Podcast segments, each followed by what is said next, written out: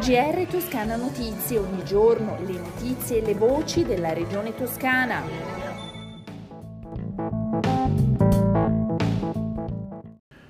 Giovedì 2 settembre 2021, questo è il GR di Toscana Notizie. Lo screening precoce è fondamentale per salvare la vita dei piccoli che altrimenti avrebbero il destino segnato. Un importante risultato, proprio grazie allo screening precoce, è stato raggiunto contro l'atrofia muscolare spinale.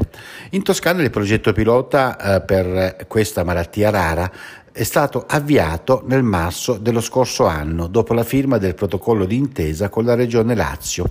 E ora, grazie ad uno stanziamento di oltre 400.000 euro della Giunta regionale, questo progetto in Toscana diventerà permanente e infatti a partire dal prossimo 5 settembre riguarderà tutti i bambini che nasceranno nella nostra regione. Ascoltiamo il presidente della Giunta regionale toscana Eugenio Gianni e l'assessore regionale alla salute Simone Bezzini. চিনি Con grande soddisfazione che noi allarghiamo questo spettro delle eh, sperimentazioni che ci portano sull'atrofia a sviluppare con questa iniziativa del Maier eh, dei risultati importanti, addirittura 5 persone sono state salvate durante il corso di questa sperimentazione. L'adesione è stata rilevante, il 92% diciamo, dei neonati sono stati sottoposti a screening, quindi c'è stato il consenso delle famiglie, circa eh, 28.000 neonati sono stati sottoposti a screening nel periodo diciamo, tra il 16 marzo e il, mese, e il mese di agosto. Il 4 settembre si conclude la fase di sperimentazione e dal 5 settembre questo screening diventerà stabile nel,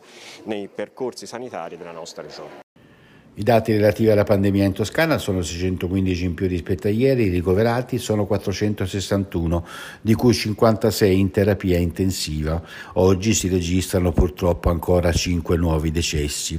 E dentro il 2022 la limonaia e il giardino della Villa Medicea di Careggi torneranno ad essere fruibili al pubblico mentre per il restauro si dovrà attendere il 2024. Il punto sul restauro e sul futuro dell'intera villa è stato fatto dal presidente della Toscana Eugenio Gianni in occasione del primo concerto del programma Villa di Careggi in musica.